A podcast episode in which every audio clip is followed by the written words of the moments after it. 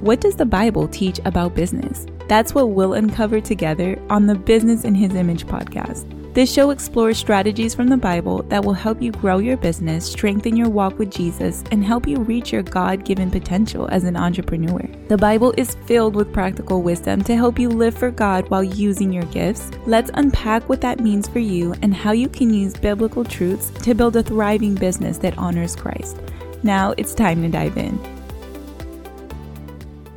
Have you ever struggled with parental guilt?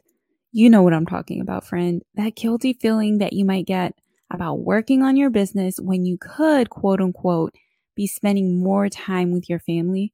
On today's episode, I'm going to share what the Bible says about that and how God reassured me that working on my business was truly in His will. Let me give you a little bit of context to my story. About four years ago, I started looking into ways that I could work from home. And eventually, God led me to start my business, The Virtual Mama. Now, there were so many points in time when I really felt guilty about working on this business. I felt like maybe I should spend more time with my son. Maybe I shouldn't be working on this. There were many points when I questioned if this is something that I should spend my time on. I feared that I would look back in regret and wish I had spent that time differently. So after I started this business about three years ago, I got many confirmations from God along the way. I remember working on the first version of my website and praying to God and pleading with Him to tell me if I should really move forward with this. And He gave me an answer and He gave me the peace that I needed to move forward.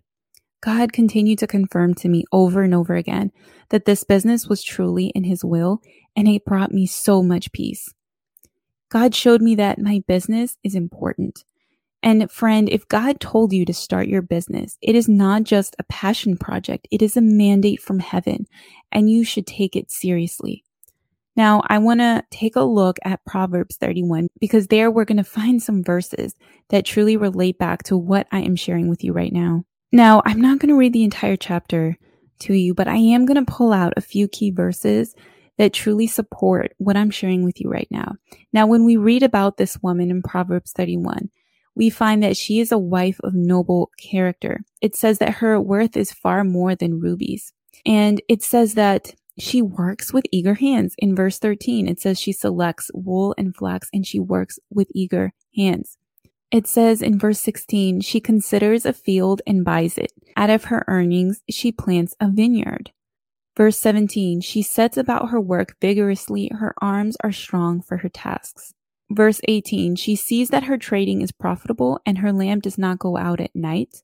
Then, and it says in verse 24, she makes linen garments and sells them and supplies the merchants with sashes. So this woman was hardworking in her home. She got food for her family. She was taking care of her home. She was a homemaker, but she was also an entrepreneur. So when I hear this business of women shouldn't be working, I think that contradicts the Bible. Whether you're a mom, whether you're a dad, this episode is still relevant to you because I know that even dads can feel guilty about overworking. But here's the thing. You're doing what God has mandated you to do to take care of your family, and that is your God given role. Now, talking all about balance, let me share with you another verse from Ecclesiastes chapter 7, verses 16 through 18. It says, Do not be over righteous, neither be over wise. Why destroy yourself? Do not be over wicked, and do not be a fool. Why die before your time? It is good to grasp the one and not let go of the other. Whoever fears God will avoid all extremes. Now, that bit in here where it says to grasp one and not let go of the other, God showed me this verse several months ago when I was really struggling with this inner conflict that I had of wanting to be a good wife and mother and also wanting to work on my business. And God showed me that I needed to grasp one without letting go of the other. They were both important. And of course, my family is more important, right? However, this business that God has given me is also a blessing to my family, right? It is so important to reframe our perspective and see that these businesses that God has led us to do they are not just about us. It is not just a passion project.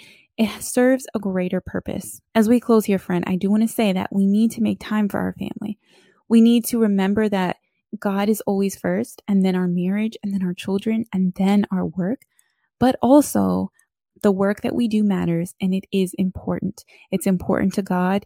It's important to your family and all of the people that God wants to reach and bless through your business. If this is an area of struggle for you, I just encourage you to pray to God to open your eyes so that you can see the value of what you are doing, the value of the work that you are doing each day because it matters. God loves you, He cares about you, and He will give you the peace and the guidance that you need. Thank you for listening to the Business in His Image podcast with me, your host, Jo Harris. If this show has blessed you, please share it with a friend and subscribe so that you can be notified when we release new episodes.